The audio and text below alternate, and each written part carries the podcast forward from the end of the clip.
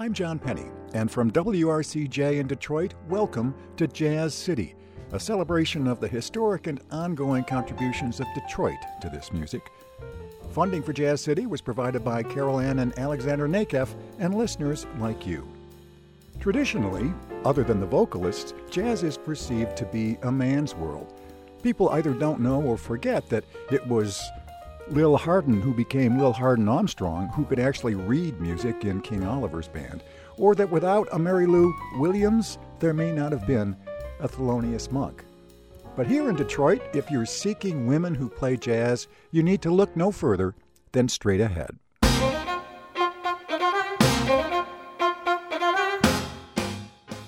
And if we're going to start talking about women in jazz in Detroit, I think we have to start with Dorothy Ashby, born in Detroit in the 30s, and a product of Cass Tech, which for some 90 years as of 2019 was teaching the harp.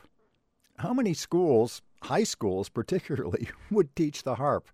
So here's the thing about her she's a tiny black woman playing the harp, wanting to play jazz in the 50s and 60s. Her classmates, by the way, included Kenny Burrell and Donald Byrd and Gerald Wilson at Cass Tech. Anyway, you think she had obstacles to overcome? She did.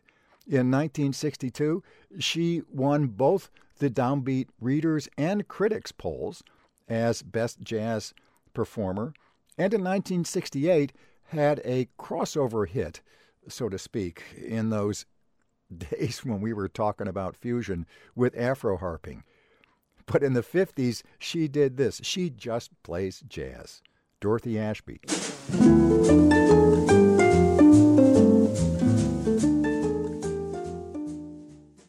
Detroit has nurtured so many great musicians, been the source of so much great music, and today I'm simply going to indulge in the music and the musicians that make me call it Jazz City and have made me say that you could not pry me out of Detroit with a crowbar.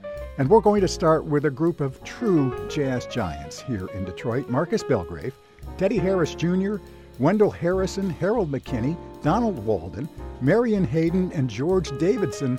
They call themselves Michigan Jazz Masters. That's cool.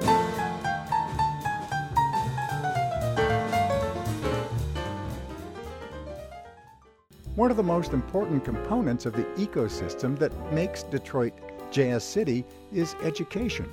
And it's not just formal music education. Perhaps most powerful is the spirit of mentorship, the commitment by those who have made it to give back to the city that nurtured them by nurturing next generations.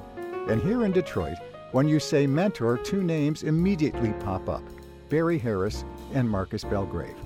I'll introduce them to you later, but when it comes to public schools excelling in music education, one of the most revered, not just in Detroit but around the country, is Cass Technical High School, known to us as Cass Tech, which is the name of this tune from NEA jazz master Gerald Wilson.